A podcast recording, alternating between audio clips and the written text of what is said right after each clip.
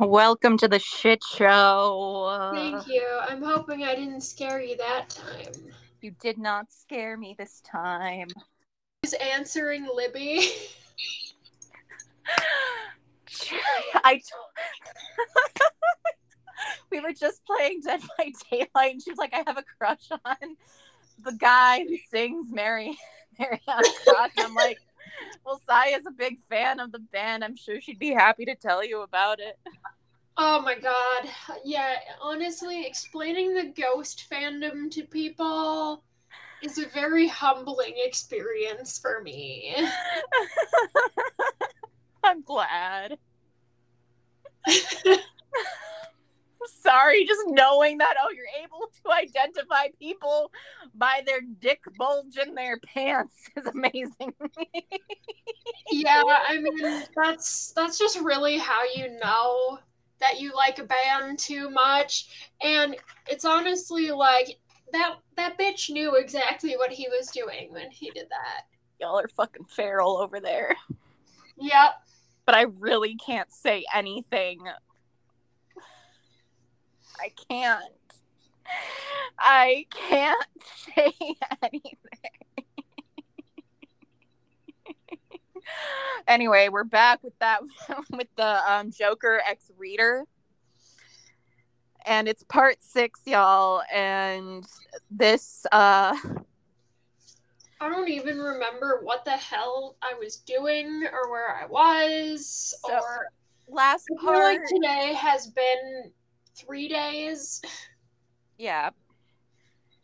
So we left off on um, the reader getting knocked out by uh, Mister J after this whole thing where he's like, oh, I want you to be mine. And then I'm like really creeped out, even though I'm like, there's a certain possessiveness that I like, but it's not this where I'm literally being knocked out by someone who's supposed to be my love interest in a story. Um, you know, I no, don't want to be knocked out by a clown. I feel like that is literally the worst. That's kind of my nightmare. I mean, I was the kid who watched Killer Clowns from Outer Space as a child. And I, I just it... don't like clowns. The, surprisingly, that movie didn't make me hate clowns. I just thought it was a weird movie. Because it is. It is a weird movie. I kind of want to watch it again. I think it's actually on uh, Shudder, so I might watch that. But uh, literally, the clowns did not scare me. I don't know why I watched it. I think it was the same reason why I watched The Ring as a child. Morbid fascination. Mm, that's a good one. I don't know. I, I there were some, but but where I draw the line was The Grudge, for some reason. That scared the shit out of me, but not The Ring. Oh, wait, no.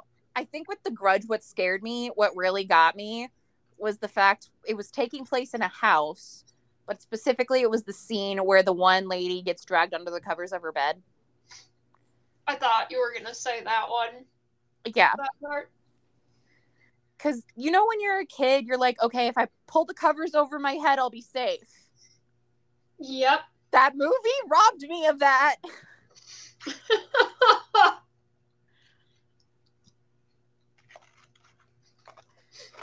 was fine with everything else, just that. That robbed me of it. Oh, there's a chick missing half her jaw. Oh, this happened. But no, woman getting pulled under the covers and nothing like visibly being seen happening to her. That's what got me.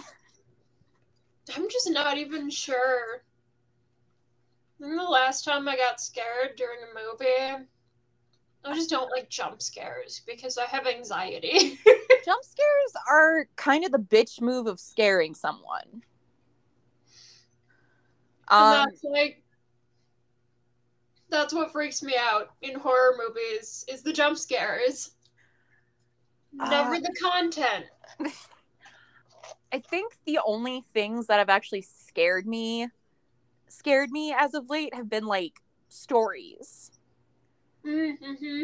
Like um I don't know, like you like some people have been reading like the no like the no sleep stories again off of Reddit, and I'll just listen to those. And one morning I was just listening to someone read one of the No Sleeps, and it was like about this doctor who was cheating on his wife. And it's like, basically, it's like my wife didn't delete her search history. And it go it starts with like, uh, how do I stop my husband from cheating? And it, like, the search history gets progressively weirder. Oh, that's kind like, of a good one, though. I know, and it's like, like, how do you, like, what makes, um, what makes humans feel? What is the part of the, br- like, what part of the brain controls love? What is, where is this part of the brain? What is this procedure called?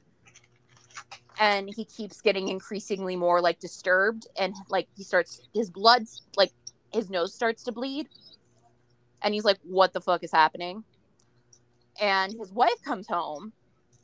And he's all like, what the fuck did you do? And she's all like, we talked about this last night. You you you wanted me to do this. And he did. And they're like, he's like, continues to bleed out of his nose. Like, something comes out of his nose. Oh. And I was, like, starting to feel a little bit queasy because I'm like, oh, okay, this is starting to gross me out. But it was also, like, really freaky. And it ends with, like, honey, I think I took out your hippocampus. Oh. And so the hype, because she was trying to remove the hypothalamus. Yep. And then he's like, what is the hippocampus? And that's when she drops the line. It's like, honey, you're a doctor. You should know this. And that's where it gets freaky, and I'm just like, oh my god. And that actually did creep me out. Oh my god. Also, again, Scared to Death also creeps me out half the time when I listen to it. I always suggest give that a good read. Anything that involves, like, I don't know why. Okay, stories about, like, little creatures or little people, like, just entities living out in the woods or living in something or whatever, or people. Like gnomes? Not no. Okay, gnomes. I know you don't like gnomes. Gnomes is kind of like a part of it, but it's like, it's not just gnomes. It's like, there are, like, if you see the picture of it, it's like this weird little thing standing there, and it's so creepy looking. And I'm just like, oh, that scares me. But also, like, the whole, like, people, like, so, like, something disguising itself as, like, one of your loved ones also creeps me out, just because, like, oh my god, I can't trust anyone anymore. Mine has to be, um, and I think you know this one, Maya. My most irrational fear is probably, like, skinwalkers or something. I knew you were gonna say something like, I was either thinking skinwalker or Wendigo. I don't know why. I listened to those stories to fall asleep. Weirdly. Um, it's like, you don't have to worry about a skinwalker as long as you're, like, not in that, that neck of the woods. But we do have to worry about the Wendigo. As, as long as we're not in that neck of the woods and we're not camping and potentially lost and resorting to cannibalism. I know, that's why I was not sure how I felt when you asked me if I wanted to go camping. When I suggest we go camping, I always suggest let's go to an actual place that's established and not be like those fucking assholes that are like, oh, let's go off the path and let's go do our own thing, where we might have our own deliverance moment. I don't know. I think I can freak out some some rednecks. I mean, you could, because I think they'd think you're satanic, but then they might try to sacrifice you or something weird. They'll be like, paddle faster, because I'm playing the banjo. I'll take their banjo and I'll hit them straight across the fucking face with it. Exactly. But anyway. You paddle faster, bitch. You don't have a face anymore. This implies that we're canoeing. Do you know how to canoe? Kinda. Same. I'm really bad at it, though. God. God. Okay. Anyway, back to the story. I don't remember who started off last. Me neither. I can start us off. Oh boy. Uh, this is called The Real Mister J. Honey, I think you saw him. And, and okay, no, wait. Actually, this is kind of ironic because I, I can't remember what I was looking through. It was either TikTok or YouTube Shorts. But they were talking about one of the many Joker origin stories. Okay. And in one of them, it has the whole Jack Napier, like, storyline with it, where Harley Quinn was, like, she's obviously Harleen Quinzel at the time. She, w- she was working as a stripper.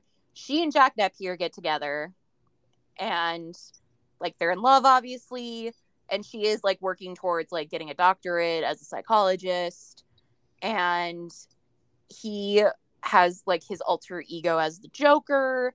It's kind of like that whole, like, two two sides trying to fight for dominance sort of thing. Mm-hmm. Like, he has Jack Napier, and then he has the Joker. And when he gets into Arkham, that's when she tries to help him. But then when she realizes she can't help him, that's when she becomes Harley Quinn. But in this storyline, she does end up leaving him. And he gets... He suckers in another girl, basically, to take over as Harley Quinn. I can't remember her name, but it turns into this whole, like, like the reason why she left was because, like, she realizes that the Joker loves Batman more than her, in that sense of, like, th- th- this, this is his obsession, like, beating, like, just toying with Batman is just going to be the only thing he does forever and ever sort of thing. Just admit that you have a crush on him, Joker. It's not that hard. It isn't that hard, Joker, but, you know, he might not be able to admit those feelings for reasons. But kind of, like, near the end of the comic, uh, Jack Napier, like, he emerges, and then Harleen and Jack get married, but then the Joker comes back, and it's, like...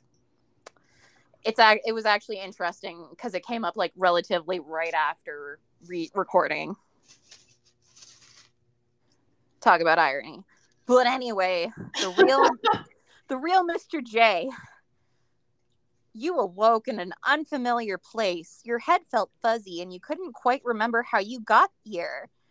You were wearing your outfit from last night, but you also had a long white t-shirt on. You must have covered yourself or someone else did. I'm pretty sure someone... A long white t-shirt. Why can't wow. we go with, like, a sexy robe? I mean, I'm really just more interested in how she's comfortable in a, a bejeweled bra and thong. Oh, yeah, she was in bejeweled shit. The room was large and everything in the room was white. White bed, white wall, like white cur- wait, white bed, curtains, walls, carpet, and dresser. You sat up slowly, rubbing your eyes, the sun streaming through the curtains, indicating it was morning. You climbed to the edge of the bed, hanging your feet over the edge. How many times can I say edge? When you heard a key opening your door, the door opened and and in stepped the Joker. Everything came screaming back to you, like literally screaming, screaming like a train whistle. And you remember Joker hitting you in the head, on the head. He must have kidnapped you. He closed the door behind him and turned and faced you. This is already giving me three hundred sixty-five days vibes. His face erupted with a huge grin. Oh, honey, you're awake. You've been asleep for so long. I was starting to get bored, he exclaimed, grinning wide- widely. Oh, boy. He stepped towards you and shuffled back into the bed away from him. Oh, you're not going to let me... Why doesn't he get bored? Why doesn't he go, like, make a puzzle or do a crossword or something? That's the Riddler's thing. Thank you. Oh, sorry, my bad. Or the puzzler, or th- there's probably a villain out there whose thing is crosswords and whose thing is puzzles, okay? that that's what that's I mean, there's literally a dude who's, like, obsessed with calendars. There is? Yeah. I can't remember what his name is suddenly.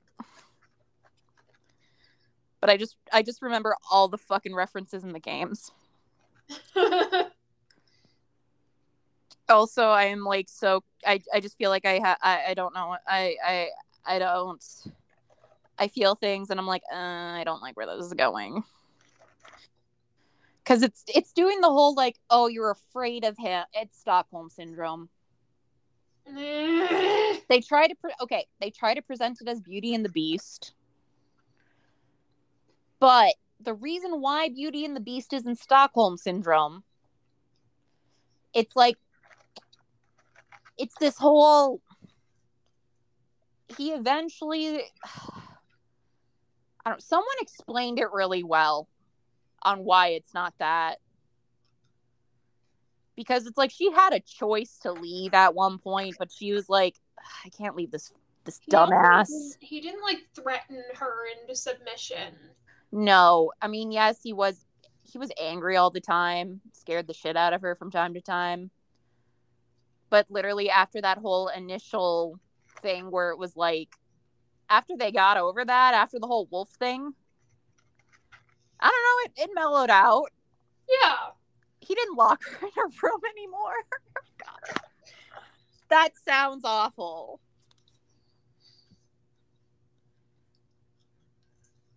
But I don't know where I'm going with this, but literally, if you're trying to go with a Beauty and the Beast-like story, it's kind of like the whole, I don't know. It, it's just, this isn't how you do it. Oh, you're not going to let me come near? Why? Please, I'll be your friend. He laughed. Oh, I hate this. No, I don't want to be your friend. No, you, you, you smell. You whimpered afraid of the clown. Yeah, if you ex- if you describe him as that, yes. Cat got your tongue? I expect an answer. Then I talk to you, he growled. Why am I here? You asked. The Joker glared at you. Because you're mine, sweetheart. Simple as that. Ooh, I hate that. Why me? Out of all the women in Gotham City, why did you choose me? You asked desperately. Listen here, doll. You don't need to know anything but this. You belong to me now. You will do as I say, when I say, or you will be punished. Got it? He growled, standing menacing- menacingly over you, forcing you into uh, whatever this relationship is. Yeah. Ro- peak romance. Mm. Oh, there's a GIF down there. Oh, really? It's not moving for me. I, I saw it move. Okay. You nodded, heart racing, sweat forming on your upper brow. First rule, sweet cheeks. Don't call her. Don't don't call her that. What did we wow. name her again? I don't even know why that's a thing. What did we name her again? Eloise. Eloise, because she lives on the sixth floor. First rule, sweet cheeks. Speak when spoken to, he roared angrily, slapped and slapped you across the face. Well, that got abusive real fast. Jesus. Oh, I want to read the comment. Just ha ha. Ha ha. Ha ha. Domestic, Domestic violence, violence is not a joke, Jim. Yes, Mister J, you whimpered, tears threatening to leave your eyes, and your cheek throbbed in pain. He looks like he hits like a bitch. He kind of does. Also, if you see, like, the, the picture or whatever, he looks like he got a really bad dye job. But literally, like, okay, this isn't, this isn't hot or sexy, and it's like, no, this is kind of, th- this is domestic violence here. It is. I mean, if, I'm going to be this guy right here, right now. But it's like, if you set it up right as a writer, then like, yeah, it blurs the line. If you pre-establish that maybe, just maybe, that the main female love interest has a thing for pain and that they talked about this beforehand and like there was kind of like an interest in it before instead of it going immediately to the to this, you know, there has to be some setup. Yeah, there just isn't any. There has to be some setup before going into this, because without any sort of knowledge of like, is is this consensual, is this okay, I I can't I can't get my brain into it. It's like, nope, this is um this isn't good. His face immediately softened from furious to playful as he climbed on the bed and straddled you. No! He lifted your chin with two fingers and purred. Such a good girl. I your swear body- to God. I swear to God. Yep, it ruined it for you. Your body started to heat up, your heart racing, your breath heavy. You breathed heavily as he traced your jawline with his fingers. Now, Eloise, honey, let's go get some breakfast, he said softly before climbing off you and striding to the door. His mood was giving you whiplash. One minute he slapped you, then he was being intimate. That's what we call... I don't know.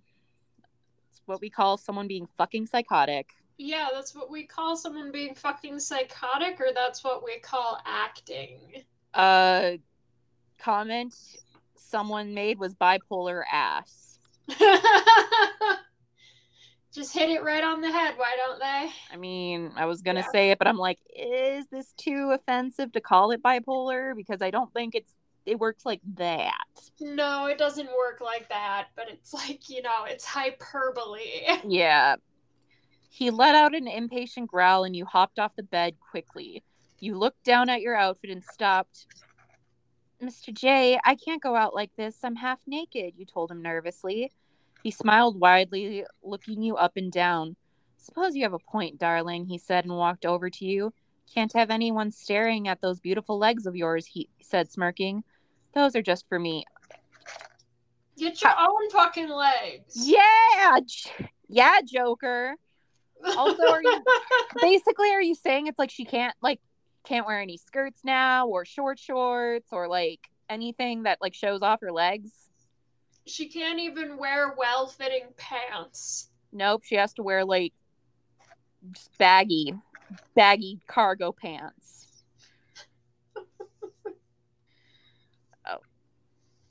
oh uh He chuckled, his eyes dark with lust. Okay, just fuck her already, even though I don't know if that's consensual or not, but I'm scared. He grabbed you a pair of sweats and you thanked him as if you couldn't control yourself. You slowly slipped them on, teasing every every so slightly, and followed him out the door, teasingly putting on sweatpants. I've never seen that happen. I don't think there's any like real graceful way to like put on anything, like just pants or panties or anything. No. You know? It's just... if you're a real person, you might fall over. Yeah. um, That, sweetie, is your room. You can decorate it however you please, and you can buy any clothing you want. The Joker smiled. Oh, God.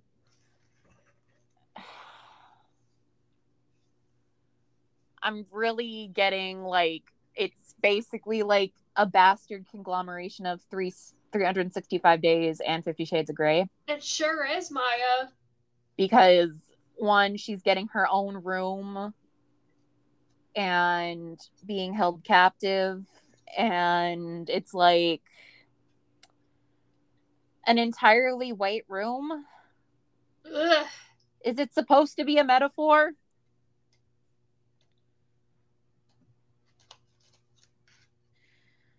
Uh, the Joker smiled. Thank you, Mister J, you said, replying so you wouldn't anger him.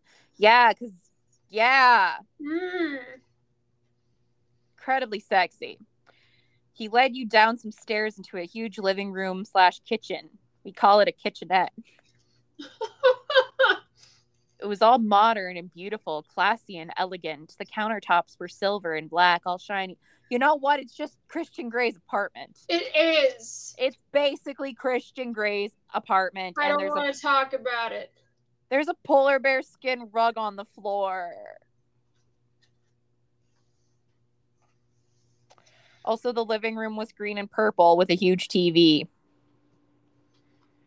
That's not. That's not classy and elegant. No. That's garish. Also, the polar bear skin rug makes me sad because you know how they're doing. Yeah. And it also feels garish. Yeah, it's it's very the original Sims. Mm-hmm. That's exactly what I was thinking. Yeah, and how you can just buy that and then make your Sim sit on it. Yes. Yep. Low key though, I wish we could do that with like rugs in general in The Sims. Just like get get a plain rug, put it in front of the fire, and have that happen. No, it must be a polar bear. I don't want a polar bear or a bearskin rug. I don't care what you want, Maya. Leave me the fuck alone. um, you can go anywhere in the house apart from my private office, and obviously you're not allowed to leave. Don't even try escaping or you'll wish you were dead. He growled wow. the last part and you gulped. Uh, I don't like this. I would like to get off the ride. He walked you into the kitchen where on the counter breakfast had been made. There were large stacks of pancakes on two plates and a variety of toppings to go to go on them.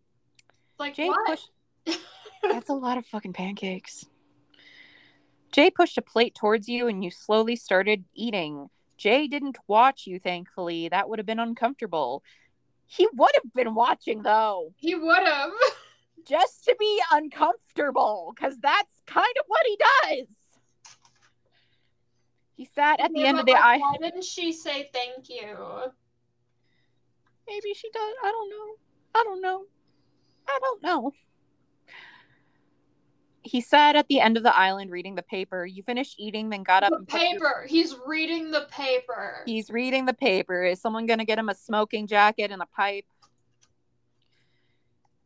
But let's be realistic. Any pipe he has is going to be a crack pipe. Yeah.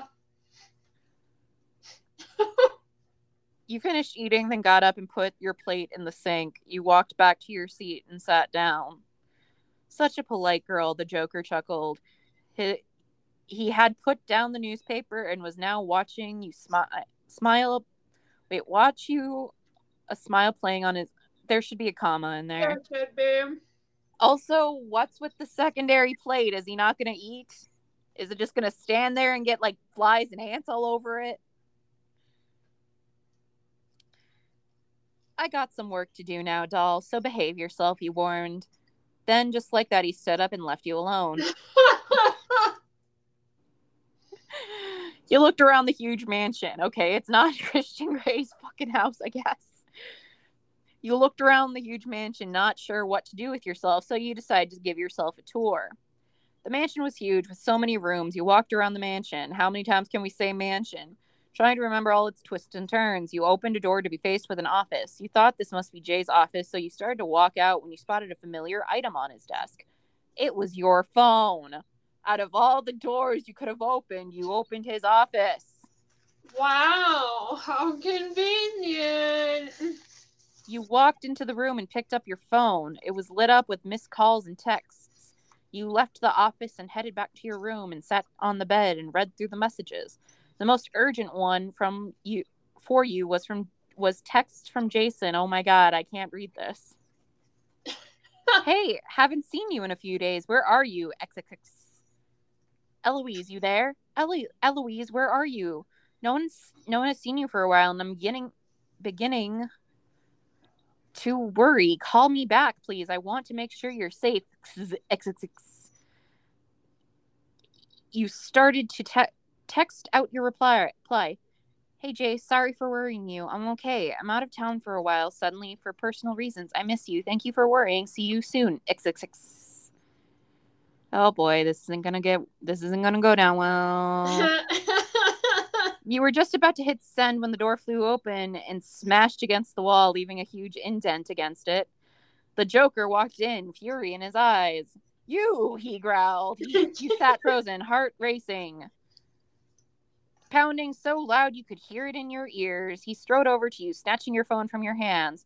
What did I tell you about my office? He roared. And what's, what's this we have here? He waved the phone in the air and looked at the screen. His face dropped and went deadly serious. No smile, no laugh, just rage. Who's Jason, he spoke. He's a friend from work, you blurted, scared out of your mind. Your hands were trembling and your blood pumping fast. Oh, really? He scoffed. Seems like a bit more than that to me. You miss him, do you? What did I tell you? You can miss your friends from work. he shouted, making you jump in fear. You are mine. You will not speak to him ever again unless you wish to see him dead. Understand? He growled. Wow. Our the love interest, ladies and gentlemen. Boo. Boo. Yes, Mister J, I'm sorry you cried, begging for forgiveness.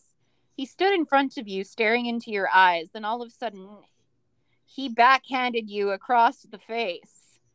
You flew on into the, like, literally into the floor, your lip cut and bleeding. Yes. It was kind of like, you know, when you clip in and out of the video game. Yep. That's for going into my office. You were warned, he growled and left the room with your phone. You pulled your knees to your chest and just sat there. You couldn't believe he did that. He hit you again. You thought back to yesterday when you didn't think he was a monster. Looks like you finally seen the real Mister J. Wow, how surprising. But Jason said she had been gone for a few days. I don't know what happened. Right? Yeah. Time is an illusion. Time is an illusion. Uh, chapter seven, The Bet. After crying yourself to sleep, you finally passed out around three a.m., dog tired. Sounds like a normal night for us. Except yeah. we're crying because we have depression. Yep. Yeah. Accurate. You awoke to the sun gleaming into the bedroom. You sat up, your hair disheveled, sweat caking your body as you went into the bathroom and took a shower. You let the water cascade down your body. The bathroom was hot and steamy. Yes, because you were taking a shower. You were washing yourself when you heard something. You looked to the door to see it still closed. You must have imagined it. You leapt out of the shower and wrapped a towel around your body. You walked into the bedroom to find clothes on your bed with a note propped on top in purple pen. Thought you'd need a change of clothes, Jay. Uh, he was totally watching her shower. Just oh, standing I... there like a creep. I thought the bedroom and the bathroom were separate, so I thought she heard the bedroom door. I thought she heard the bathroom door. But the clothes are on the bed, which is she not has, in the bathroom. She has a private bathroom.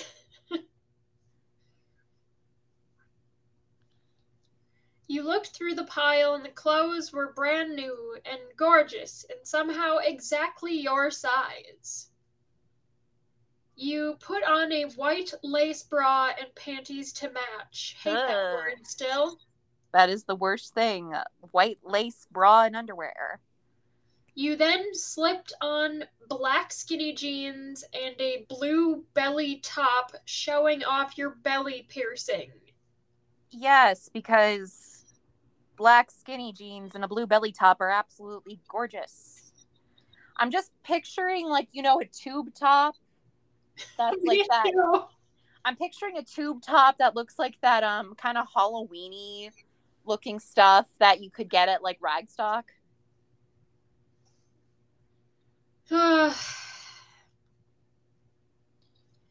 You dried your hair and brushed it and left it down.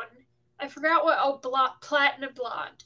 Your yep. platinum blonde hair was naturally wavy, so you styled a side part in and left it down.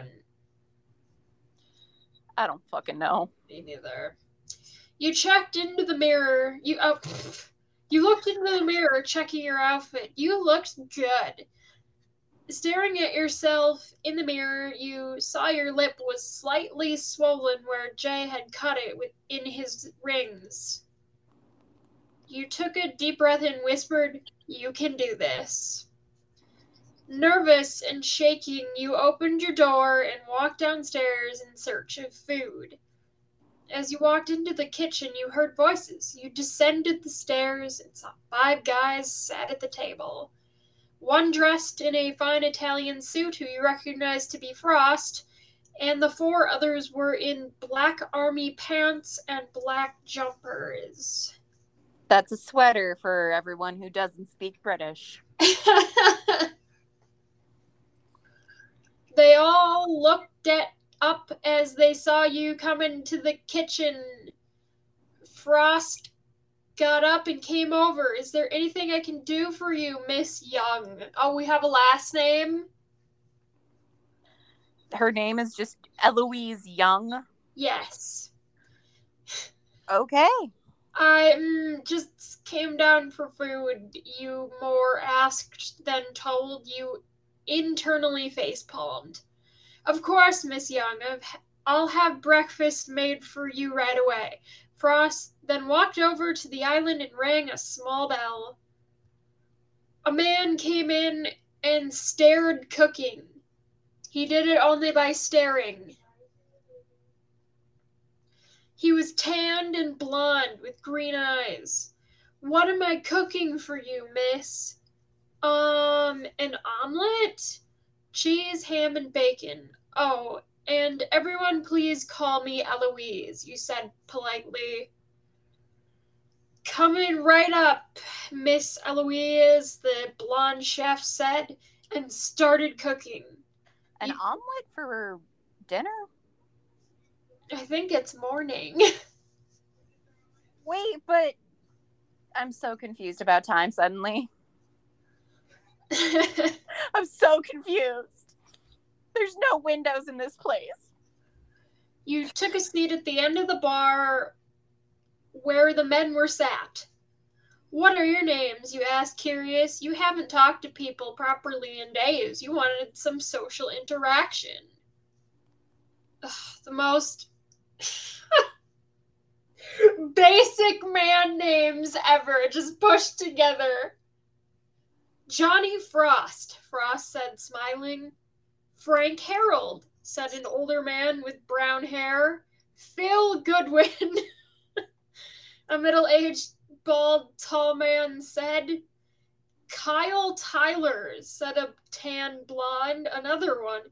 Josh Samuels, said a tan guy with a with dark hair and a dark beard similar to Frost, but without the mustache. Nice to meet you all. I'm Eloise Young. You smiled, and they all smiled back. The okay, but jo- wouldn't the Joker be worried about all these men being in there with her? You'd think. But then again, he's probably, like, threatened to cut all of their balls off if they tried anything. Ah, fair enough.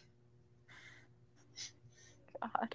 The blonde chef came back with your breakfast, and you ate in silence, watching the guys play cards. Cards. I'm assuming that they're her bodyguards?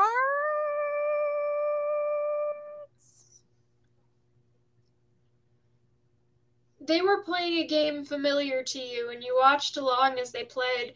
They were betting also, money and possessions. Is it Texas Hold'em, Goldfish, Old Maid, Poker? Josh had won for the third time in a row by the time you had finished eating. I'll play you and I'll beat you, you chimed up, and the men laughed. What? Just 'cause I'm a girl, I can't beat a bunch of guys at cards, you sassily said. Uh, boy, she's not like other girls because we she can play it, cards. We get it, Eloise. You're not like other girls because you play video games and you play cards, even though we don't you know what the name of the card. Man at cards. We don't even know what the name of the card game is, so don't no, get... No, I didn't know card games were gendered either. Right. Josh looked cocky. Josh looked cock- cocky. I keep wanting to say, like, like building cock. That has a bit more of a different shape in my mouth than that than cock. And said, so, go ahead, try me. I'm the master at this game. Woman or not, beat me and I'll be impressed. You stood up and sat in a chair opposite him as he dealt the cards. You betting? He asked. I have nothing to bet with, you answered honestly. okay, then how about if you actually beat me, I'll give you ten K. How about that? But she doesn't need money. She doesn't. I don't understand. Josh smirked and you laughed and shook his hand and you played the game. You smashed him. At what? We don't know. We don't know the name of the game. You beat him viciously and everyone around was laughing hard apart from Josh, who was glaring at the floor. Yes, because it's so funny because... Uh, you got beaten by a girl at an unnamed card game in this gendered card game. Because cards are apparently gendered. You had a wad of cash in front of you for your victory, and everyone was congratulating you. Thank you for this money that I don't then know everyone what I'm gonna do stood up and clapped.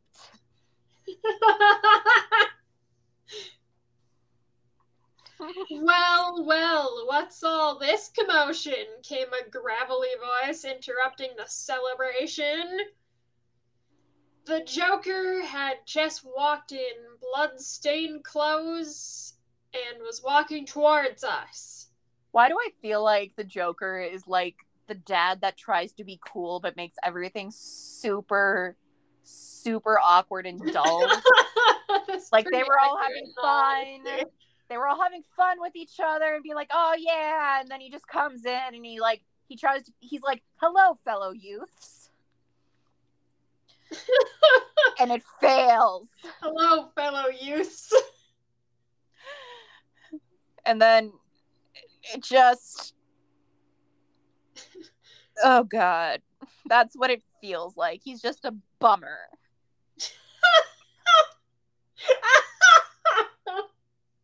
It's like an oxymoron. He's the Joker, but he's a bummer. Yeah. Oh, boss, we were just playing cards, Frank said. Who the fuck is Frank? He was one of the dudes. Oh, yeah, that's right. Yeah. Playing cards. Hmm. Who was unlucky enough to get the Joker? How do we even fucking know that that's in the deck? We don't know usually, what cards we're playing with.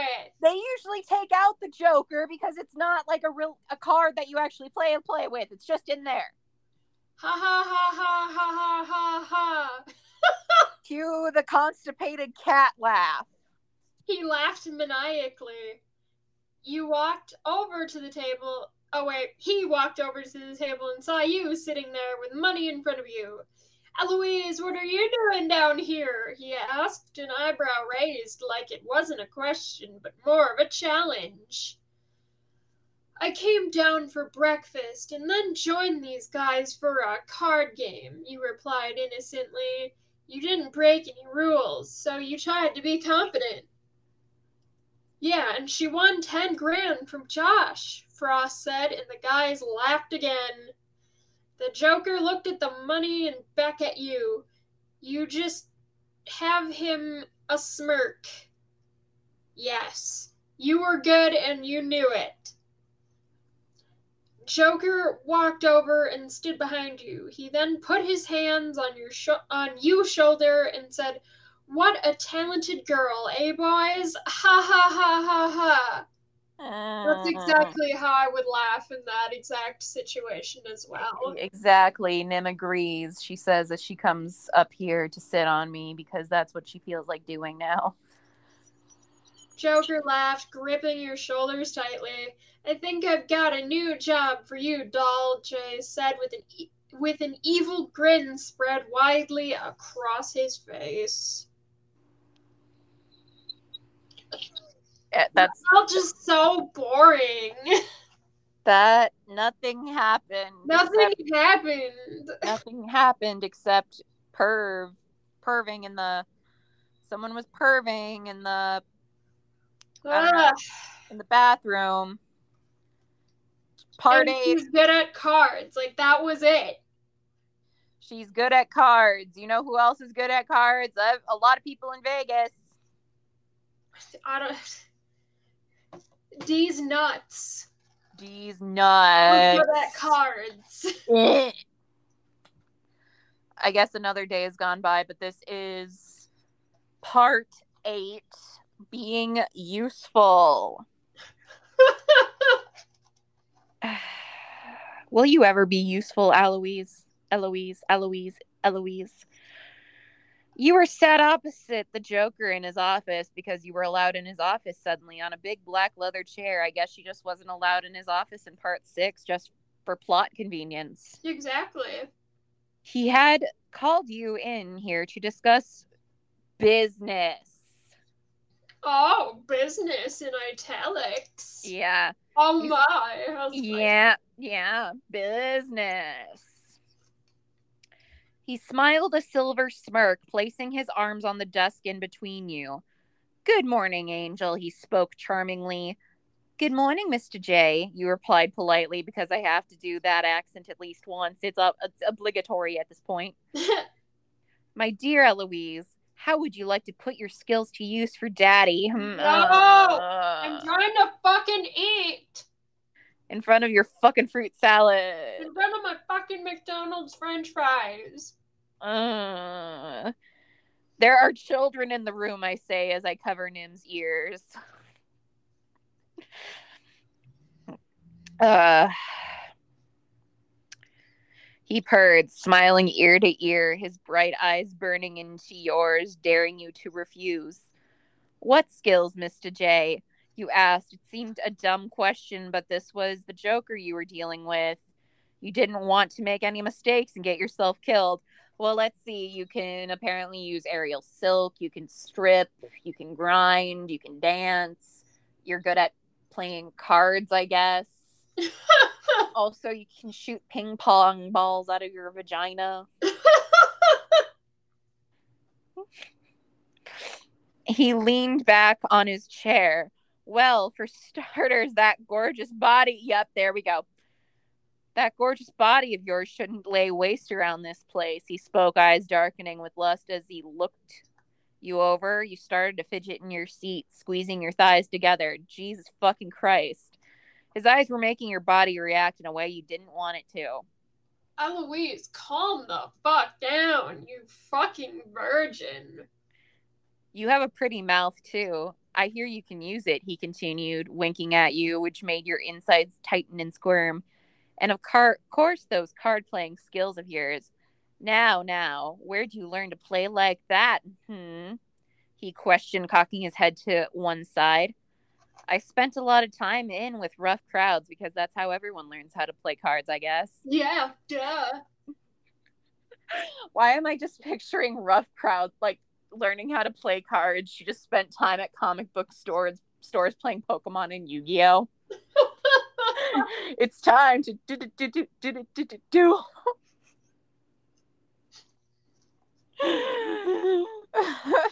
Oh jeez. Someone tried to lay down a full house. She laid down Exodia, the forbidden one.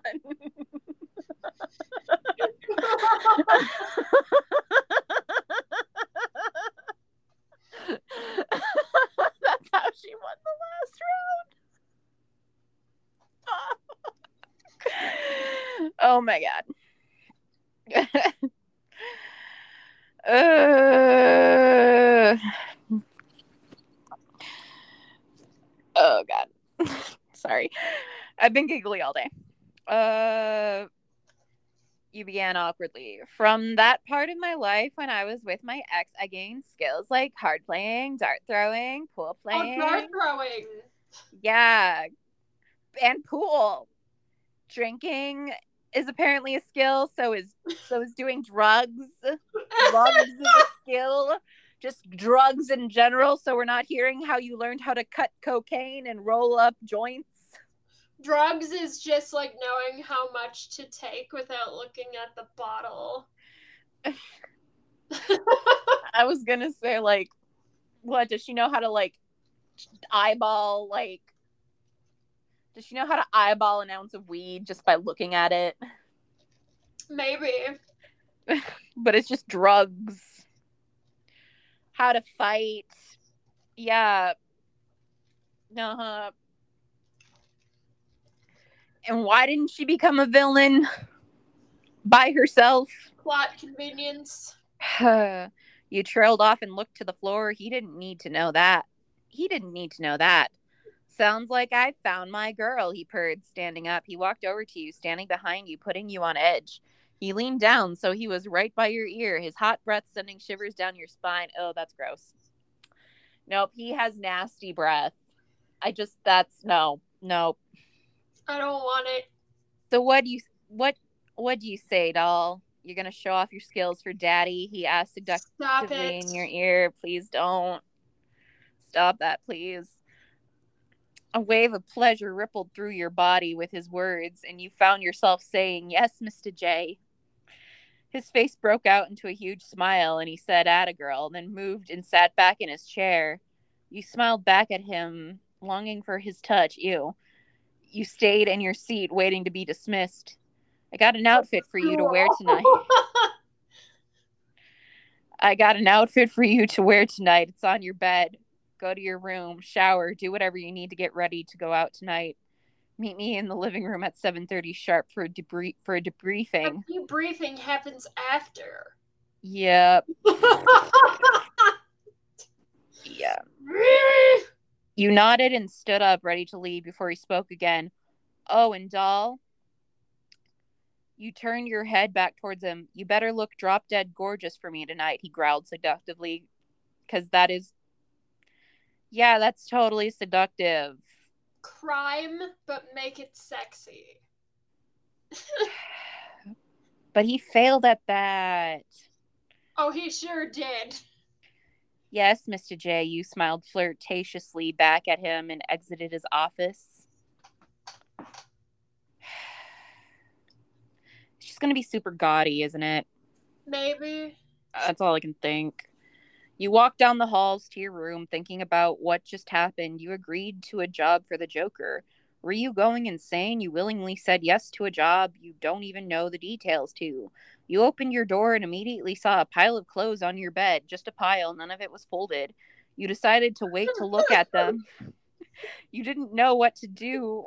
You didn't know. You didn't want to know what he had got for you to wear. So he already knows what she's going to wear.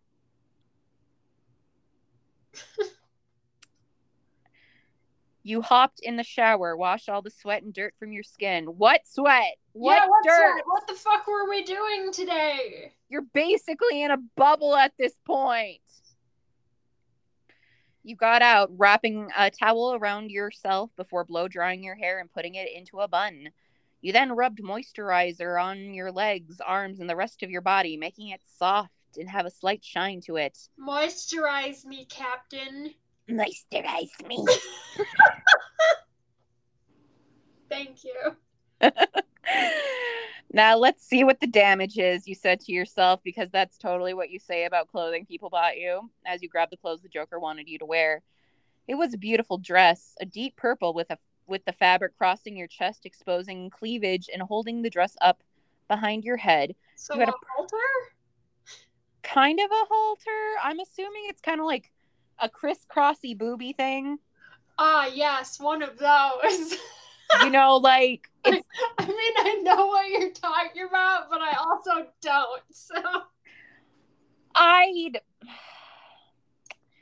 It's like you got the dress, and then it's like there's these two wraps, and it's like there's different ways that you can wrap it around, but it's like one wrap goes... One, like, diagonal over the chest, and the other one goes diagonal over the chest. Is it kind of like how shoelaces happen? Yes. There we go. So, yes, we were thinking the same thing. Yes. Doesn't sound particularly drop-dead gorgeous to me. It sounds more like homecoming to me. A little, and also if you have, you know, like, no titties. Yeah. It just it just doesn't look good. Yeah. A deep purple with the fabric crossing your chest, exposing cleavage and holding the dress up behind your head. You had a purple clutch bag and black heels to match along with a diamond necklace. Okay, so the only thing I will definitely cri- yeah, the, I again, it feels more like a homecoming dress than like a dress that you would wear on something that's supposed to be like, oh, you're supposed to be sexy. Yeah. Um, purple would not go with, because when you think, okay, this is just me thinking over it, because it's like, you know, if you're telling a story, certain things are supposed to mean stuff, because it's like if you're going with color coordination, this is used a lot in like visual media, like T V shows and movies. Uh, examples that I've like witnessed, I've never watched the show Euphoria, but there's this one YouTube shorts gal who does like, either. I know, but she does like um, breakdowns of the colors used for characters, like in their makeup and in their wardrobe. And it's actually very interesting on how it goes from this, like how this one character is always constantly wearing pink and the different ways it's represented and just how color is used. If you wanted to do this, it's like, well, just kind of explaining this, it's like, I would think more of like, it's got to be like a top, it'll be a form-fitting dress or something that it, it's like, if it's for any reader in general, it's going to be one that's like, it fits them in a way that complements their body. It's purple wouldn't be the way to go with color, just because when you think of purple, purple is a royal color. That sort of thing. I don't know why it was originally used with the Joker. I'd have to look more into the history of that, but he's considered the clown prince of crime. So I guess that's kind of a reason why, oh, purple for Joker. That makes sense. Mm-hmm. Um, if she goes by the name Lilith, you'd be thinking more of like dark reds. Yeah, that's exactly what I was coming out with. Red dark or reds, blacks. Reds, blacks, even like oranges or yellows kind of in there. Mm-hmm. It's kind of like a fieriness to it. So I would at least be thinking of like, especially if we're going with the card theme here, like either she's going to have like, like if it's going to be classy, it's like, again, and I know this is more of like Harley Quinn thing, but like doing like the diamond pattern on the dress, especially if this is supposed to be kind of like a Harley Quinn replacement. You know what? You know what I'm thinking, Maya? Yeah. This writer has never had to come up with these things ever, where it's like pretty much my entire life of making a production is telling somebody what fucking shirt they're gonna wear. Right? Well, that's the thing with a lot of...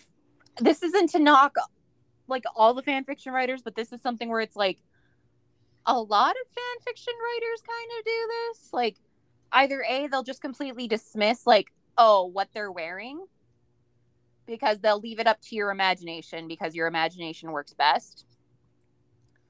But when it comes, like this is like, this should be something that's like, you can't, you can't just, it goes with that whole, it's like, you know, that example of like, oh, the curtains were blue. That has to mean something. It's like, sometimes the curtains are just blue, but when you're using color to represent a character, that is when it does mean something.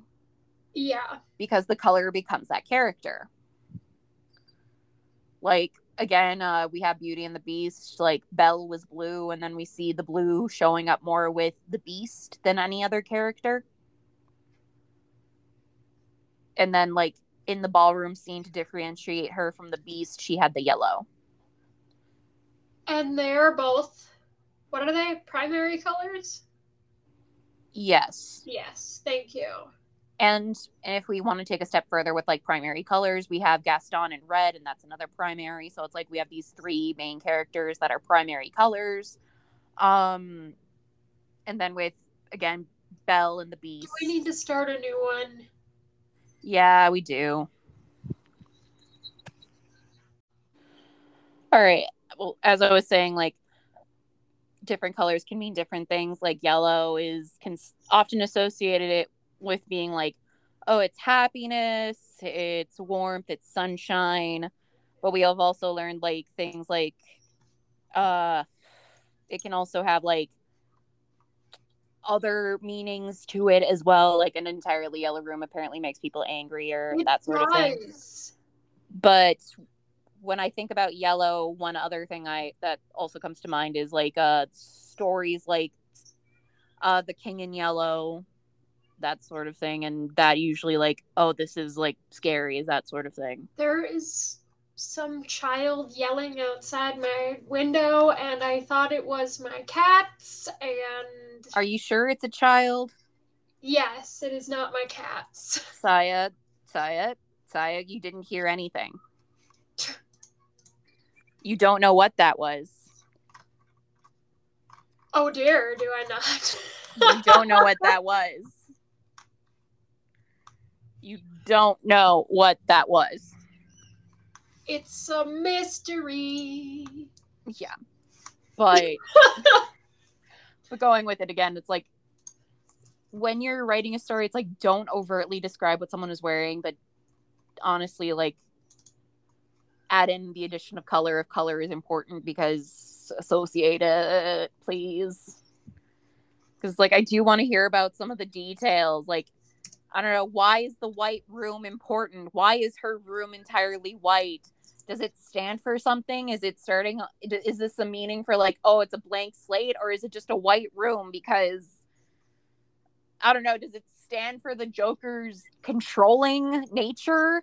That, oh, it's got to be controlling, because it's like, that's all I can think of, because that's kind of how Christian Grey was with a lot of his things. Like, everything is all, oh, so dry and monotone, because literally he has to be in control over everything, and everything being like in this monochromatic color is being controlling, and obviously, like, it's suppressive.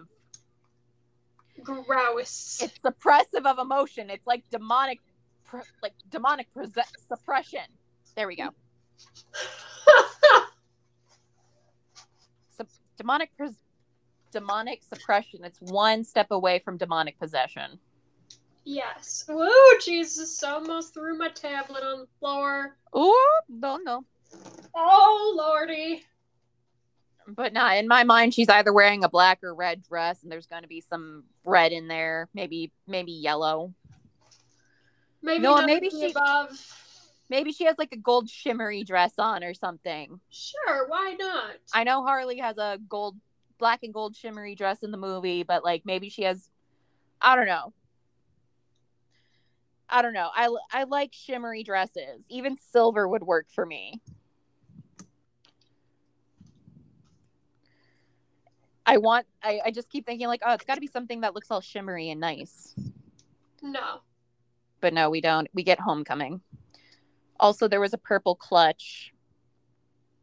Black heels with a diamond on them. Yeah, that's, that's, that's fine. You admired the dress. It was beautiful, short, and revealing, yes, but also classy and elegant at the same time. It really you, doesn't sound like it. Not really. You couldn't wait to put it on, exclamation mark. Instead, you sat at the dresser in a towel and started on your hair and makeup. You styled your hair so it was wavy with volume cascading down your back. It's tough luck for all the people with short hair. All right. Your makeup was black winged eyeliner, black mascara, adding length and volume to your lashes. Thank you for describing exactly what mascara fucking does. Yeah. Oh boy, this is this makeup is gonna sound awful. To finish the eyes, you added deep purple eyeshadow, blending to light purple up the eyelid, and then you put on pale powder foundation, making you look paler and blemish-free. So... Oh, don't you usually put on the foundation first? You'd think. If I'm, if I'm, correct me if I'm wrong, that's how I usually do it.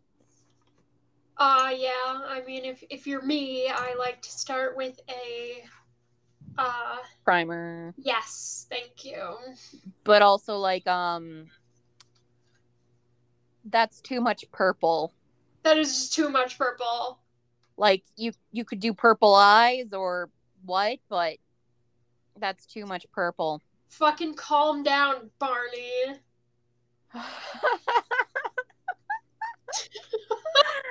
Yes. I mean, if she wanted to do a Joker correlation thing, she could have put green.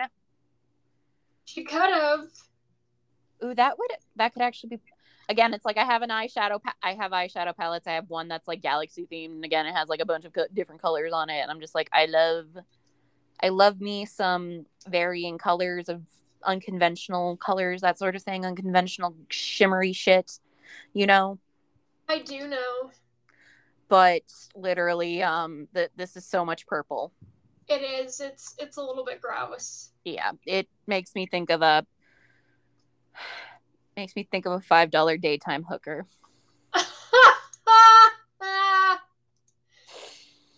Yeah. I shouldn't say that out loud. That actually sounds offensive, but when I say that shit, my brain instantaneously goes to the show My Name Is Earl. Because there was a character who was a called Patty the daytime sex worker. it, it was a joke. And it, the thing is, like, she she was respected as a sex worker, though, too. So everyone know, knew what she did, didn't shame her for it, as far as I knew, with the show, as much as I can remember. Uh, you slid the dress up your body, it clung to your curves and pushed out your tits. Okay. You twirled in the mirror. It looked amazing on you. Put on heels and picked up the clutch. The finishing touch was the beautiful diamond necklace. Because always trust the man that gives you a diamond necklace. Ain't that right, Christine, Satine? And there's probably a third one that I can't remember. But literally, always trust the man that gives you the diamond necklace, ladies.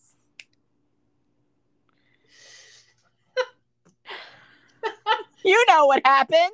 I sure do, Maya. You either get shot by your best friend when he tries to get the gun from her, or you nearly get choked out be- get choked out because you don't agree to sleep with him.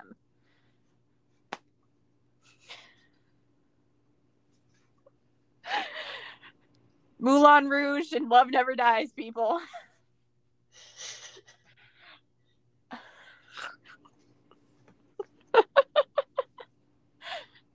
Am I awful yet? I don't think so. Okay. Um, you fastened it around your neck and it sat beautifully on your chest above your cleavage. So everyone will just stare. When they say they're, when they're looking at your chest and you call them out on it, they'll be like, no, I was looking at this necklace. How much is it? How many carats, yo? And you're going to be like, I don't know. I was just given it. I don't know anything about this. My only skill is drinking and drugs. No. Drugs. You took one last look in the mirror. Drop dead gorgeous, question mark. Check.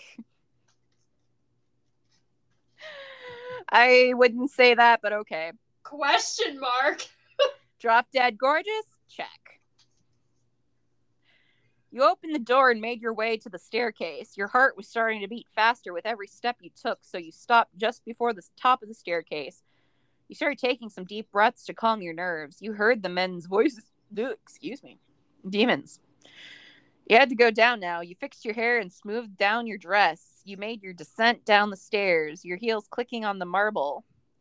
Heads turned. It's literally that scene from Titanic. Oh, wait, Titanic. That was the other one. There it is. There's the third one, Titanic. Because I always trust the guy that gives you the big diamond necklace. Because then he tries to shoot at you and the boy you literally met three days ago and had sex with in the back of a car in the cargo hold. And then you're like, but I love him. But Daddy, I love him. Even though I'm pretty sure Rose's dad was dead. I don't remember. I her mom was alive. Hal was kind of greasy. We're awful. Hal was greasy looking, okay? I hope he ended up adopting that one girl, though. After basically using her to escape. From the Titanic, Titanic, Titanic. You know? I do know. But no, this is literally the scene when Rose, like, goes down the staircase. Jack's standing down there. it's literally that.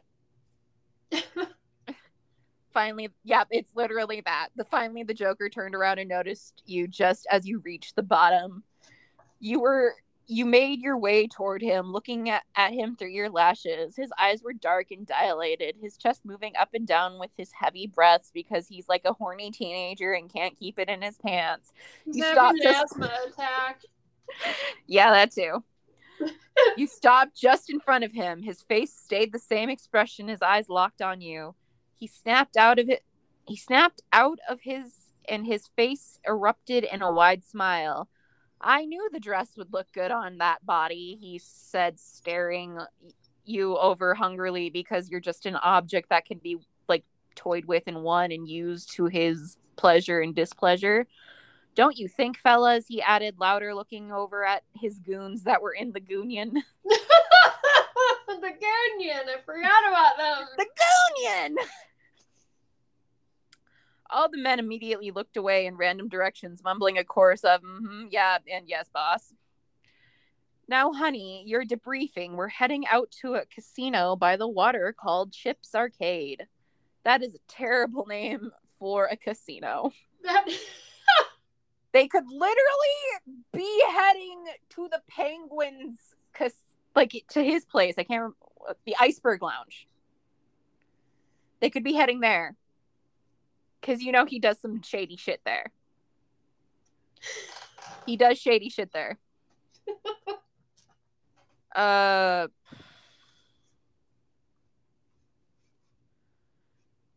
Uh... Oh, God, where was I? Where there will be a man by the name of Gambit, and I'm getting a bad feeling about this because it's making me think of Gambit from X-Men, because his thing that he did was playing, like, he put kinetic energy into playing cards, and I don't have a good feeling about this. I was thinking, I was like, isn't that guy from Marvel, though? I have a bad feeling about this because this isn't a Marvel D C crossover. Oh, he is, boy. He is the number one gambler in all of Gotham casinos, and he's been ta- talking smack about me, he growled. So we're going to pay him a little visit and con he's him out of a million. Talking smack about me? Yeah, because instead of going to beat the shit out of him, we're going to cheat him out of money. Instead of stealing it from him, we're just going to beat him at this and then take his money instead of, you know, beating the shit out of him. Maybe strapping him to a bomb like the good old days. Yeah. Or like doing that thing where you seduce him and then you drug him and then you surgically implant a bomb into his chest cavity. And then when he tries to get something done about it, it explodes and blows up a whole wing of the hospital. Sorry, I'm just trying to think like a, a supervillain here, man. Okay, you said with your brows furrowed. Where do I come in, you questioned. The Joker smiled a silver smirk. You, my dear, are going to be the one playing him. You gasped. Me? All because she won a game against one of his goons in the goonion that probably let her win. Mm-hmm. You are the best card player according to these guys. These guys. These according guys. to these guys, yes. These guys who played against you once. Just once. Haven't seen you play against anyone else but them just once, and we they they suck. They couldn't they couldn't even get into, like, you know, any local tur- like local tournaments. We don't even know what the game is. Is it poker, Texas Hold'em, Old Maid, Goldfish, Go Fish? You know that memory card game? Yep. Flapjack, fifty-two card pickup. I'm going to go with fifty-two card pickup. Yes. You'll walk in with Frost and Samuels as your guard. I'll be in the V I P booth upstairs watching you closely, while the others will spread out with the location guarding all entrances, waiting in case something goes wrong. You gulped. The Joker looked to you, grinning. Shall we, my dear? He said, holding out his arm. You looked over him. You looked him over. He wore a black he wore black suit trousers and shiny shoes, a deep purple dress shirt to match your dress. Your dress color with a U, because Yeah, and a black waistcoat. He had his purple cane in his hands because he thinks he's a pimp. Rings all over his fingers and watch, watch and watches up his wrist. He looked gorgeous. I think he looked corny, personally. How many watches does he have on? sixteen. Thank you. Okay, uh, the comments are gross. Someone was like, boner alert, and then someone was like, I know, right? And I'm like, seriously? Seriously? Seriously? This is what you consider hot? I guess I shouldn't judge, but I'm still like, no. I need a moment. No. Is this? It's not just because I don't like Jared Leto Joker, but I'm just like, dude, those silver grills, man, that is so off-putting and just an instant lady boner killer. I have to agree. Just see that, and I'm like, no, please, no. None for me, thanks. I want none of that near my coochie. You stepped forward and grabbed his arm, looping yours through his. You looked up and smiled at him. He put his hand on your cheek and whispered, so beautiful. He let go of your face and led you out of his mansion. The goons and the go- goonian immediately went into action, climbing into vans and loading weapons. I think this is overkill. Again, are they... I don't know what's going on anymore. Jay opened the passenger door on his Lamborghini for you, and Frost opened Jay's door. You buckled your seatbelt as, yeah, buckling your seatbelt in his car, because that's important. Um, he looked at you and laughed. Something funny? You asked Ashley, one eyebrow raised. Just find it cute how you wear a seatbelt. Being around me, a seatbelt ain't gonna save ya, he cackled. I mean, accurate.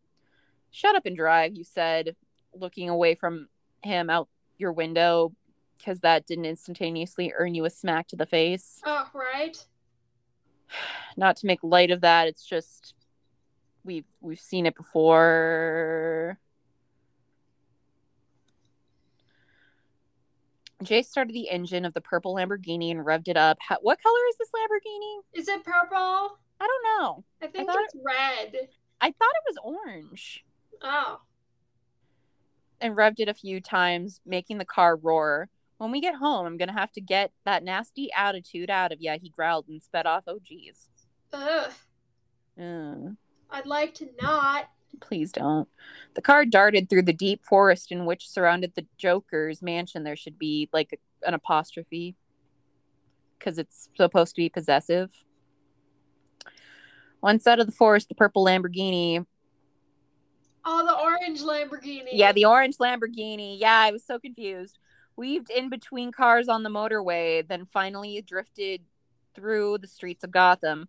You looked out the window the whole time, trusting the Joker not to crash. Your stomach still flipped every time you turned the corner, though.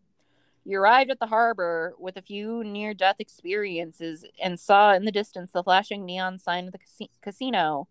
You had to be calm. This guy couldn't see through you. Jay stopped the car not far from the entrance, shut off the engine, and turned to you. Ready, doll? He asked. You nodded your head. You're gonna have to flirt with this guy, make him interested, then challenge his ego in front of everyone, and he is putty in your hands. He will play you no matter what, the Joker explained. You breathed deep and said, I got this. The Joker smiled wide and laughed lightly. Look at you being useful. Thanks. This is su- this is such a convoluted plan. This is yeah. This has got to be one of the worst plans I've ever encountered. Right? It's convoluted and just it's it's such a stupid plan. Your plan is bad and you should feel bad. But if I tried saying that out loud, he would literally make me sleep with the fishes. That's okay. And I'm it wouldn't tired be like, oh, of existence. no, here's the thing. He wouldn't kill me and, ma- like, I'd be sleeping with the fishes. He'd be, like, actually, like, making me get in a scuba suit, and then I'd be sleeping with the fishes.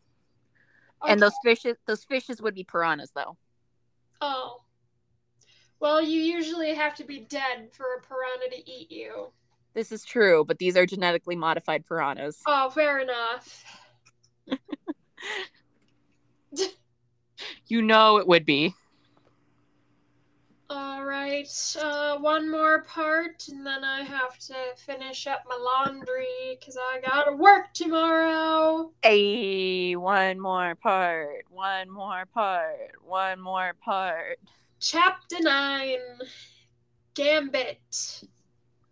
Will we find out if it's actually Gambit from X-Men or someone who's like a knockoff? Both. Oh, Jesus.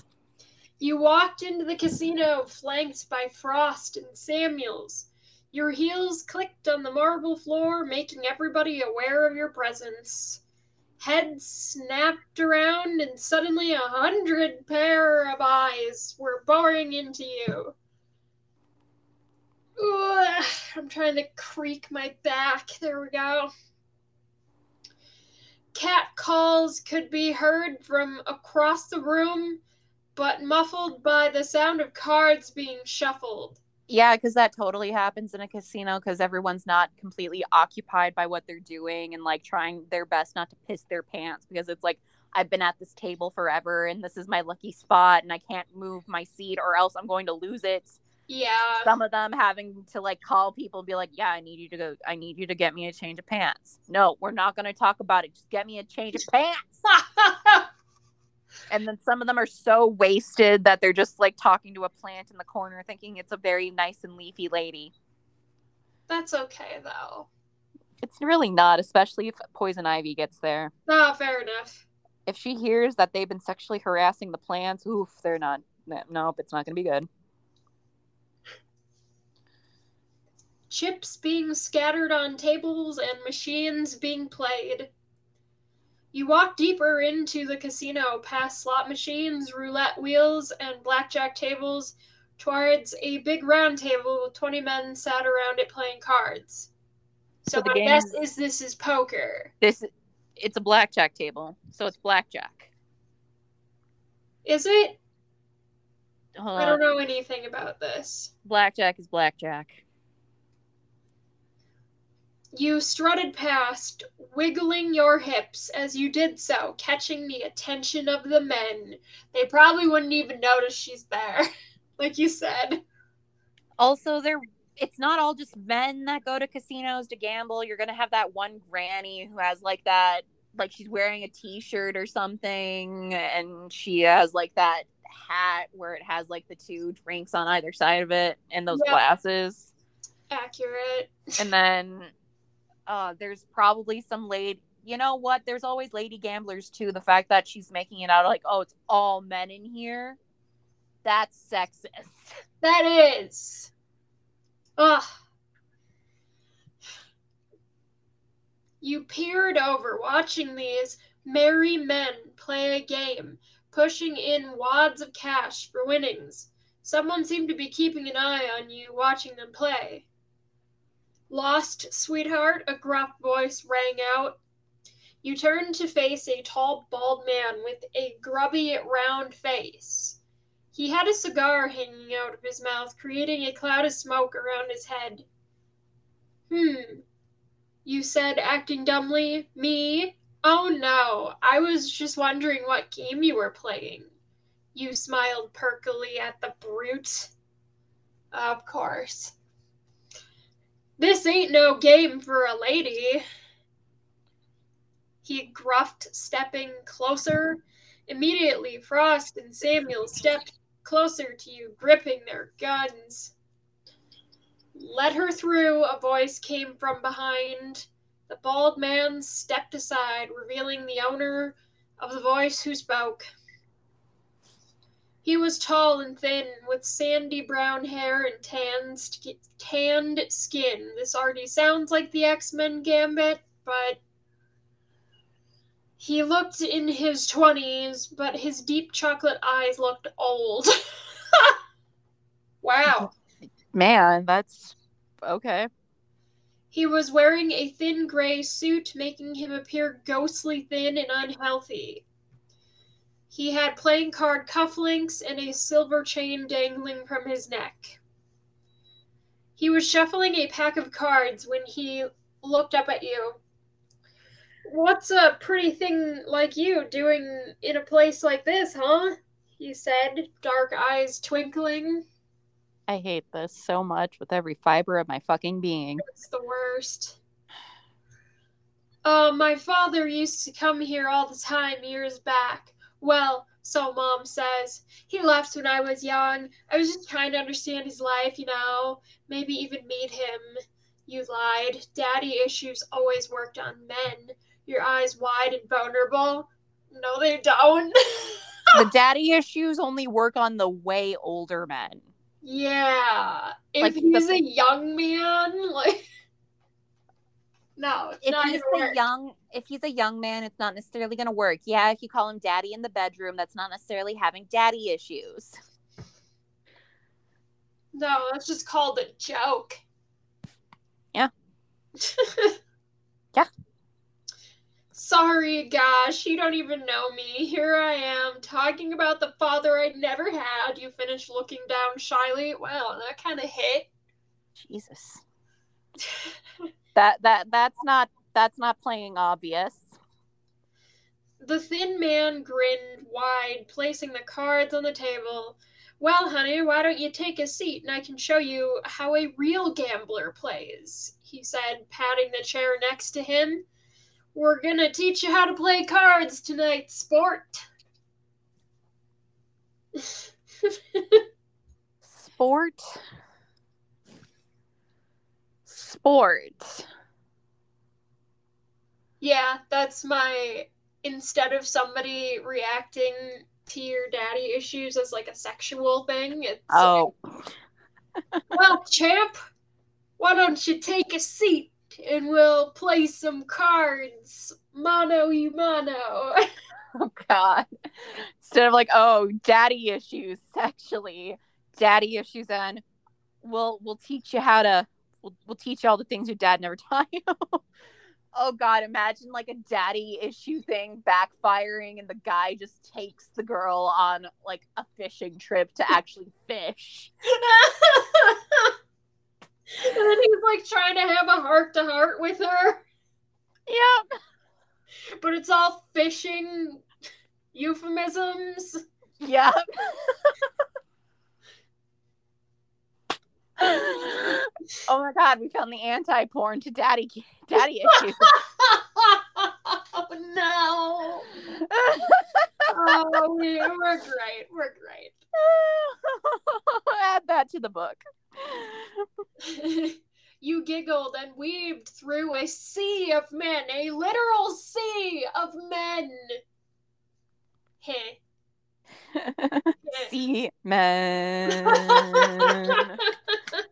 You saw what I did there. You sat down, smoothing your dress while everyone stared at your cleavage. Hi. Hi, my name is Darla. Nice to meet you. Hi, I'm Darla. You lied again in a sweet voice, holding out your hand. People call me Gambit, but you, he took your hand, can call me whatever you like. He so finished by placing a kiss on your knuckles. Steven. Fuckface. Also, I can't, we can't insult the name Steve. I said Steven. True. Is it Steven with a P H? Yes. Steven. it, it's one of the new age spellings of Steven, so it's like got a B in there too. The B is silent. The V is after the P H. Oh, God. It's it still is pronounced sad. As Steven. Spe- Steven. Oh, my God. Uh, you smiled back at pretending you were blushing. How do you pretend that you're blushing? You either are or aren't. Okay. Oh, okay. Okay. So, what game you play in? You asked in a sing-song voice. Frost and Samuel's guarding your flank tightly. Oh, they're hella guarding that flank, if you know what I mean. Very, very tightly.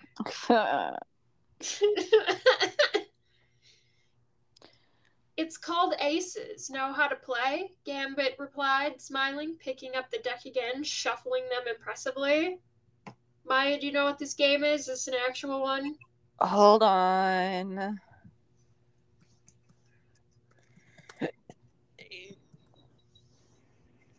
It's Aces Up? Cool. There's like Aces Up, Four Aces. Um, there's, hold on. They'll probably explain what it is. It's a quick and simple game. Oh, so it sounds like Eloise. It. God.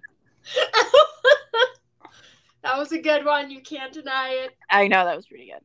Um. Uh... It's, I don't know, it, I don't know, it's, it just, it, it, let's see how it's explained. You furrowed your eyebrows. Aces, never heard of it, you said. Could you teach me to play, you asked sweetly. It's a pretty complex game, Sweets. I don't think you'll understand it, he laughed along with the other men, because this is a men's game. And you silly women and your silly women brains. So silly. Honestly, this is the least expected place I felt that I could have found misogyny, but then I just did. Ugh. Oh, really? You challenged, leaning over and pushing out your chest and glaring at Gambit. What, just 'cause I'm a girl, I can't play your game? Or your card game? Gotta specify this is still a card game? You asked loudly so everyone could hear. This was it. Just like Mister J told you, challenge his ego in front of everyone, and he is putty in your hands. The men looked around uncomfortably, some chuckling at you. Gambit placed his hand on your knee and spoke. Listen, Toots. Toots. Toots, Toots. It's Toots. It's... I'm going with Toots. Toots. This game ain't for beginners. It's complex and we bet a lot of money. You happen to have any on you? He laughed, joined by a chorus from his merry men. They sang a literal chorus. Also, um, the the game is never explained. I was reading down a little just to see, is it ever explained? No. Um, well, I guess we're making up our own rules. Well, actually, I have the rules here up on the Wikipedia, but here's like, it's a quick and simple one-pack patience or solitaire game. One advantage of Aces Up is its minimal use of space. It requires only four piles of cards and a place to discard cards to. Winning chances with good play are about one in ten games. Mm. If this is the game, like, this is the only one I could find, like, Aces Up. Uh, how it works. Deal four cards in a row face up. If there are two or more cards of the same suite, discard all but the highest ranked cards of the suite. Aces rank high. Repeat step two until there are no more pairs of cards with the same suite. Whenever there are any empty spaces, you may choose the top card of another pile to put into the empty space. After you do this, go to step two. Whenever there, yeah, no, no. When there are no more cards to move or remove, deal out the next four cards from the deck face up onto each pile. Repeat step two using only the visible or top cards on each of the four piles. When the last four cards have been dealt out and any moves made, the game is over. The fewer cards left in the table, or the tableau, or whatever it's called, the better. To win is to have only the four aces left. When the game ends, the number of discarded cards is your score. The maximum score, and thus the score necessary to win, is forty-eight, which means all cards have been discarded except for the four aces, thus the, thus the name of the game. I don't really understand it, but that's also because you just can't read me something and I understand it. Oh, yeah, same. Same with that. But what I'm getting at is, like, the gist of it is, like, the only cards that can remain are the four aces in the deck, and it's, like, uh, the number of discarded cards is your score, so it's, like, you, the more cards you discard, the better? I don't know. That's, that's what I'm getting at, but it, I don't know.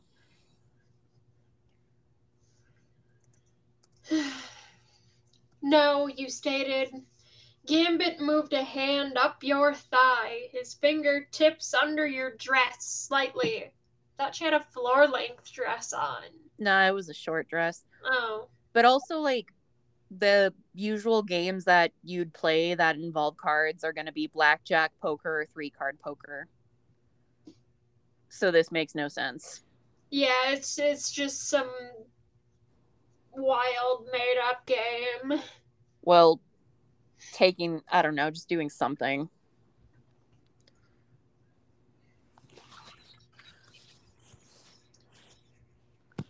Got something else to offer? He whispered to you lowly. You pretended to be thinking and then gasped.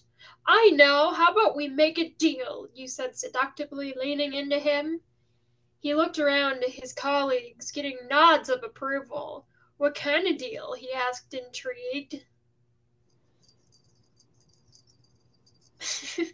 I can hear you jingling, Timothy. She jingle and jangle. You smiled. If I lose, each person who beats me can have seven minutes in heaven with me. But if I win, I get all of your money, and this body, you gestured to your figure, is off limits, you grinned. There was a loud mumbling from the men, some agreeing, some laughing. Gambit turned to you, a smile on his face. Now, why would I risk everything for just, just for seven minutes with you? He challenged. He's got a point. So just just seven minutes? Yeah. Just... What is this? High school? Is it? You don't want me? Don't waste my time then, you said abruptly and stood up, sliding your chair out, about to walk away. Wait, wait, Gambit called after you. I never said I didn't want you, he grinned seductively. You held down the vomit rising in your throat and turned to smile at the man. So you do want me. You walked back to your chair. Oh, I get it. You're afraid of losing to a girl. You laughed loudly, joined by everyone around. Uh...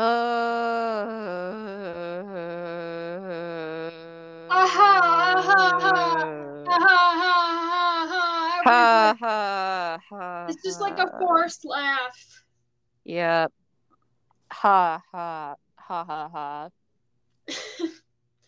Gambit's face turned red with embarrassment, his knuckles white from clenching. The laughing continued and he got angrier and angrier. You were getting to him, just like the Joker said. Gambit rose from his seat, showing off his full height. I am not afraid to lose to a girl, he said slowly, threatening even. You turned to him and looked up to his face, looking innocent. So you'll play? You batted your eyelashes. Let's play, he said lowly. He sat back down and started dealing cards. This was it, your shining moment. It's all up to you to beat him at this game to complete the mission.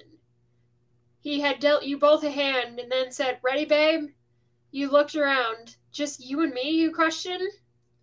Gambit just chuckled. You think I'm going to let any of these chumps have you? No, sweets, you're all mine. He grinned, looking you up and down, and you felt sick. Well, well, Eloise, maybe if you offered more than just your body. Right. You wouldn't feel so sickly. Right. You knew that somewhere Mister J was watching. You knew he'd hate him touching you and flirting with you like this, and for some reason you liked it.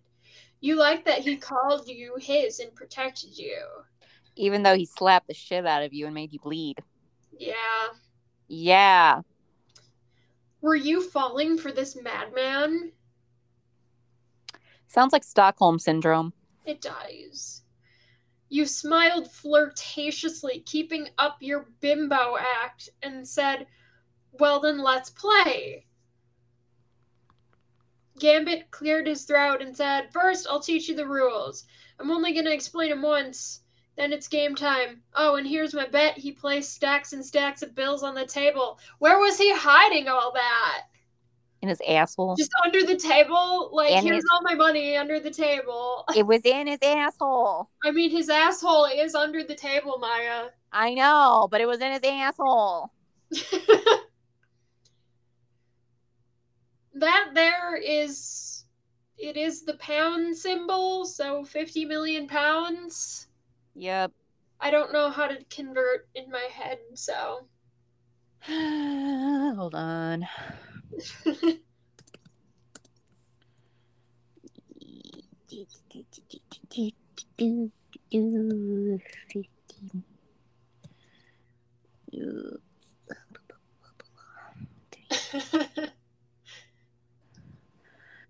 Uh, uh, it's, yeah, it's about roughly as much, with the like dollar bill being a little bit more, so basically kind of the same-ish amount. Sure. Yeah. Baby, you look like fifty million dollars. It's only fair I match your beauty. He complimented. I don't know why, but that also feels like it could be a dig. It, it could be. Could, maybe, possibly, most likely. You put your hand on your chest, feigning gratitude, then Gambit proceeded to tell you the rules you already knew. You nodded and said, mm-hmm, and okay, to what he was telling you, pretending to take it all in, when in reality you knew this game backwards. After he finished telling you the rules, he shuffled the deck and played a new hand. Ready, he asked. Ready, you responded. Then the game began. You looked at your hand, calculating your moves to play, mapping out your strategy. You played dumb to begin with, just baking him out, so he thought he had the upper hand. There's really no strategy to this. No. You're going to count cards and... and this. The men around you were watching intensely, drinking, smoking, and laughing. Little did they notice Frost and Samuels walking around, de-arming them, slipping guns out of their coats from behind them. That's not really a thing you can do. Not really. You Unless got it's... to the end of the game, each of you with little moves left to play. You knew you only needed one move to win, but Gambit thought he had you. Nice try, Toots, but... Toots. She's... Just the way I said that. She's called Toots because she ate beans before this. But no one beats me in aces, he laughed, echoed by the many now defenseless men around. You smiled an evil smile and chuckled darkly. You placed down your winning move and watched his jaw drop. His face was priceless. Shock wasn't the word to cover it. He was humiliated, especially when the room went silent, and all could be heard was your giggling. It was really annoying. It was a very annoying giggle. It's the equivalent of the Joker constipated, like, cat laugh, just higher pitched.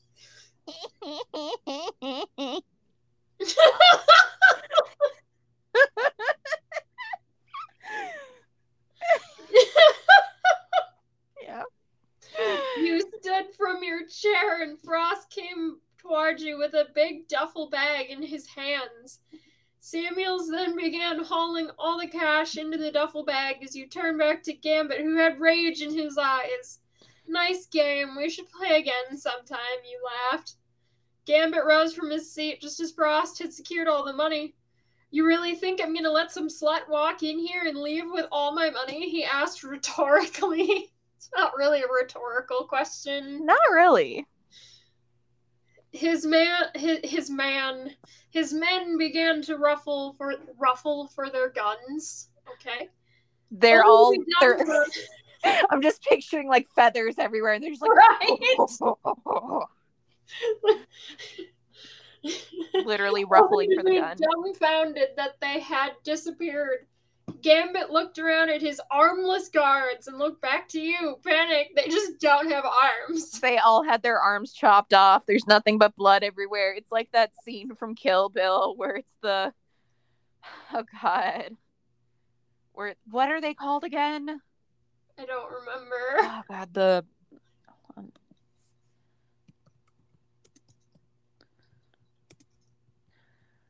It's like the something something eighty-six or something. Hold on, keep going. Mm. Mm, what? You really thought I'd let you kill me? Please.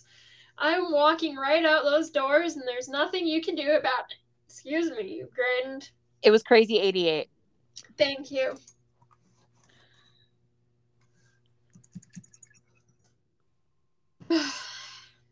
Gambit looked furious. He knew there was nothing he could do. Frost and Samuels had their guns pointed to him and his men, and they were all defenseless. Oh, but don't think you don't get a little something from me, you purred. You leaned down and placed a playing card in his top pocket. You stood up and walked away with Frost and Samuels right behind you, with fifty million dollars in cash.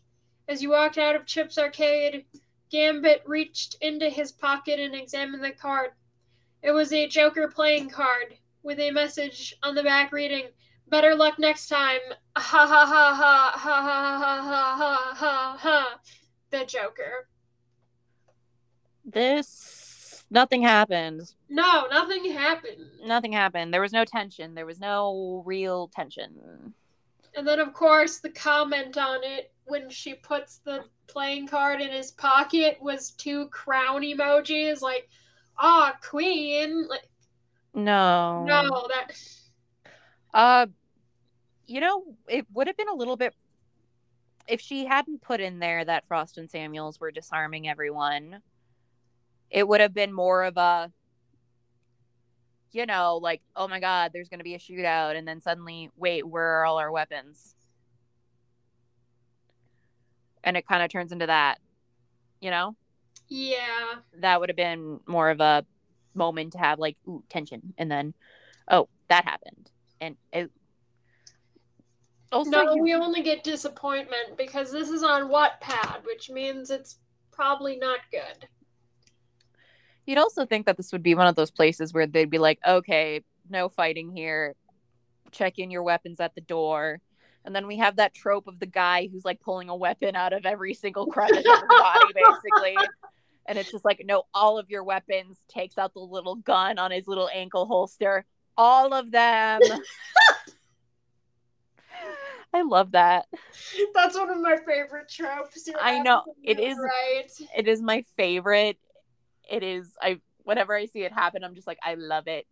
And if it's done right, it's like, oh my God, this is great. I've seen uh, I've seen a couple like on social media where it's like police officers taking stuff out of pockets, and it'll be things that on uh, that could never ever fit in a pocket, like a like a shovel. Yeah. God, I feel like we could, oh God, it would be funny just doing a whole compare, you know, the whole comparison between men's pockets and women's pockets. Yes. Yeah. Just women take out the one thing in their pocket. There's everything. Men just take out everything. Yeah.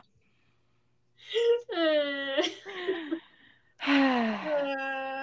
uh, I, I guess there's only how many more? Like, this was part nine, so there's three parts left.